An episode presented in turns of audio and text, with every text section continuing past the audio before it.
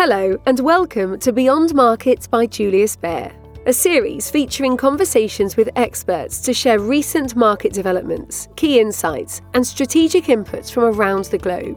In each episode, we cut through the noise to bring practical advice and macro research on today's shifting economic and market landscape. Please listen to the important legal information at the end of this podcast and refer to www.juliusbaer.com forward slash legal forward slash podcasts for further important legal information prior to listening to this podcast.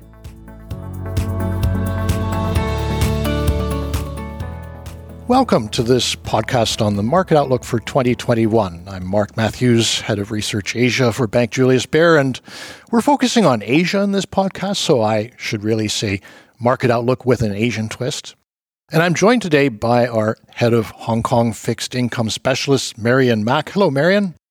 Hey, Mark. Well, let me set the stage for this year by doing a quick recap of last year and what a horrible year it was. I'm sure you both agree. Certainly, it's the most horrible that I've lived through in my brief time on this planet. You know, Marian, I went back and looked at my notes from exactly this time last year. Guess what the big thing was that we were preoccupied with back then? Um, I don't know, Mark. I'm guessing the US election. Well, you're right. I mean, there was a lot of talk about the US election back then already, Bernie Sanders and stuff. And, and yeah, the market went up 30% in 2019. But I look back on my notes, and precisely a year ago, the number one thing on everybody's mind was the assassination by the United States of a senior Iranian general. And by the way, we shouldn't forget that. The Iranians clearly haven't forgotten it. But um, there was another little story I noticed in my notes that 59 people in Wuhan had been infected by a mysterious viral pneumonia. And we were told back then it wasn't caused by human to human transmission, and that's all we knew. That's why it was a tiny story. Well, who would have known in the space of a year that 1.8 million people would die of that same virus, the first global pandemic since 1918? But somehow, if someone back then did know what was going to happen, do you think they would have believed that the S&P would rise 17% in that same period of time or that the Nasdaq 100 would rise 48% or that the mainland Chinese stock market would rise 36%? I guess that's what keeps me interested in markets apart from the fact they're they're good to invest in obviously. What I like about them is they're fascinating. They're so hard to predict. But that's our job, isn't it, Marian? Can you tell us uh, what do you think about bonds? Well, Mark, you mentioned low interest rates and quantitative easing, and those two factors have put huge pressure on bond yields. Just two years ago, over half of all the bonds in the world were giving you a yield of 3% or more. And today, just 15% of all the bonds in the world give you a yield of over 3%. Wow. That's why our investment management team that manages funds on our be- on behalf of our clients they have a 40% weighting for bonds in their balanced portfolios, and that is compared to 50% in equities. And I should point out that the remaining 10% is in cash and alternative investments, just in case anyone was wondering. Of course. But anyway, within that 40% allocation for bonds, the ones we like are obviously the ones we think have the best mix in terms of risk and reward. And this year, we continue to favor moderate credit risk, which means bonds in the low triple B and double B space. That is, bonds that are rated triple B or double B by the big credit rating agencies such as S&P and Moody's. And also what we mean by low investment grade are those bonds that are still investment grade bonds. So these issuers have good credit profile, but they're at the lower end of the investment grade range so they have a better yield. Aside from that, we also like European periphery government bonds. That's because we think when the ECB buys government bonds, the significance or the weight, if you will, of that buying is greater on the smaller countries than the bigger ones. Then last but not least, we like emerging market hard currency bonds and also Chinese government bonds. Well, thanks, Marian. And that does bring us nicely to Asia, and that's where we want to be in terms of today's podcast. So let me briefly say what we think about Asian bonds outside of China. Then I'm going to hand it back to you for the China part, Marian. You, you mentioned how big developed world central banks have been pumping a lot of liquidity into the markets through these bond purchases, and that's pushed down the bond yields. Emerging market central banks didn't have the same luxury, but the bond market's like a food chain. If you can imagine the food chain in the animal world, organisms eat each other. That's how nature survives. And so when bond yields go down in the developed world, eventually that spills into emerging bonds too. And, and that's what's happened. You know, this time last year, Marian, Asian dollar denominated uh, investment grade credit indices were yielding 2.6%. And that yield blew all the way out to 3.9% in March, you know, when the coronavirus became a global pandemic. Anyway, now it's back to 2.9. And on the high yield side, uh, this time last year, it was 7.2% and uh, blew out to 11. It's at 6.3 today. That's even lower than where we were a year ago. So I see the dominant theme in emerging Asia is the same as it is in the developed world, right, Mark? It absolutely is. Central banks are are keeping rates low, buying up bonds because they're still worried about their economies, and, and yields around the world are getting pushed down even more, and, and that keeps the credit spreads low, and it supports the riskier bonds, Marian, as you well know, because people have to go out further along the risk curve than they did before.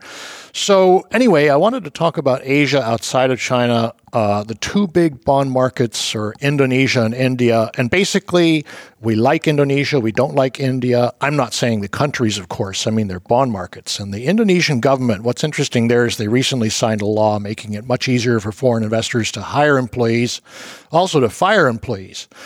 And that was a big problem for Indonesia before. It has a lot of potential. You know, there's 270 million people there. It's growing at 5% per year, but it's one of the countries in the world where it was most difficult to fire people. So a lot of businesses bypassed it. That was great for Vietnam, by the way. Anyway, that's changed. Their currency is doing well. The oil price around $50 a barrel, good for them uh, because a lot of the economy relies on commodities. When commodity prices go up, their consumption goes up. China's buying coal and lots of other raw materials from Indonesia. So we like it. Um, then there's India. Basically, we think its bonds are trading at levels that are already discounting a full recovery. And I just want to compare it for you guys. Let me take a company in India and contrast it to the same company in Indonesia in terms of operating in the same industry. Dollar bond, let's call it about a four year maturity just to make it like for like. Now, in India, you're getting about a 3 to 4% yield. In Indonesia, you're getting a 5 to 6% yield. And on top of that, there's still a question mark over whether the rating agencies might downgrade India from investment grade to high yield. They've threatened to do it. Uh, we actually think they probably won't because they're waiting to see if the economic data improves, and we think it probably will. But still, when you can get 5 or 6%, why go for 3 or 4%? And rising oil prices are generally not good for India. And we're looking for $55 uh, a barrel for oil 12 months from now.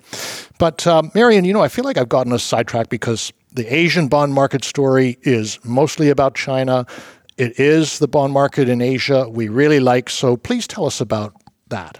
Well, Mark, one thing our Chief Investment Officer Yves Bonzon did last year that I think is worth pointing out is that he bought Chinese renminbi denominated government bonds for our core discretionary portfolios we think the dollar will be on the weaker side this year. Indeed. Because the Fed can keep writing a bigger check than anyone else. But China did no quantitative easing last year, and it won't be this year either. Chinese 10 year bond yield is at 3.1%, and comparing that to the US 10 year treasury yield at roughly 1.1% now, and most other developed countries' bond yields are negative. That's a big difference. Yeah.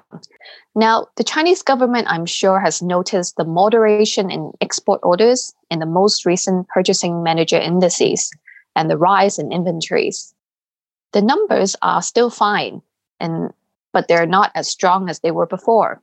So I doubt they'll let the renminbi trade much below 6.3. But that's okay. We still like Chinese government debt. Well, thanks, Marian. How about on the credit side? Well, we like it too, and specifically for Chinese uh, property bonds. In the last few months, we have seen more policy tightening measures to control the overall debt level in the sector. So, for example, we have the three red line rules, which basically restricts developers on how much they can increase their debt depending on their credit profile.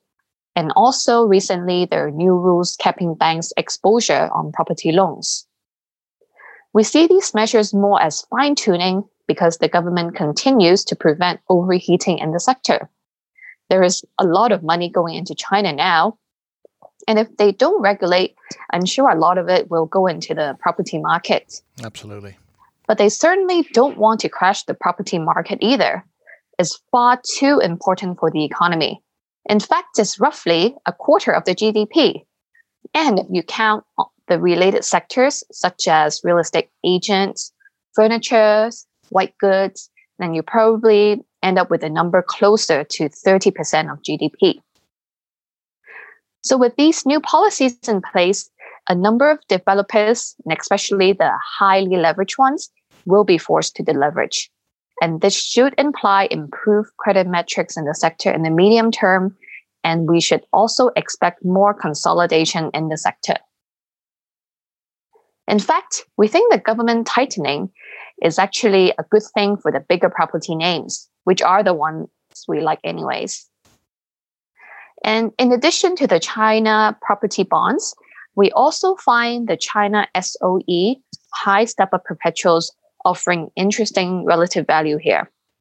These are basically bonds issued by the big China SOEs with a big coupon step up on the call date.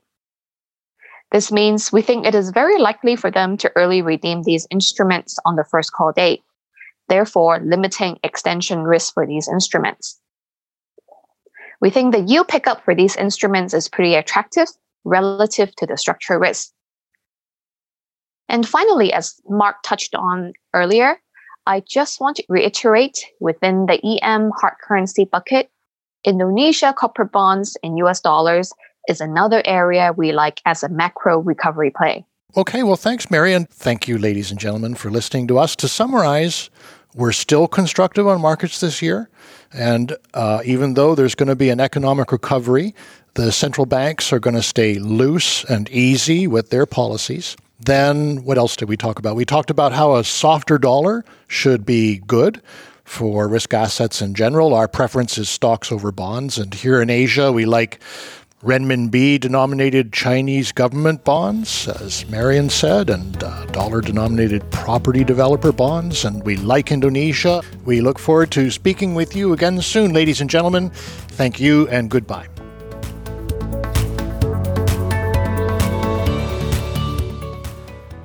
You have been listening to Beyond Markets by Julius Baer. If you like what you heard, subscribe to our show on Spotify, Apple Podcasts, Stitcher, or wherever you listen. To learn more about Julius Baer, our people, our latest thinking, visit us at www.juliusbaer.com. We will be back with a brand new episode soon. This is a podcast disclaimer. The information and opinions expressed in this podcast constitute marketing material and are not the result of independent financial or investment research. The podcast content is intended for information purposes only and does not constitute an offer, a recommendation, or an invitation by or on behalf of Julius Baer to buy or sell any securities, security based derivatives, or other products, or to participate in any particular trading strategy in any jurisdiction. Julius Baer does not accept liability for any loss arising from the use of the podcast content. Please refer to www.juliusbaer.com forward slash legal forward slash podcasts for further important legal information.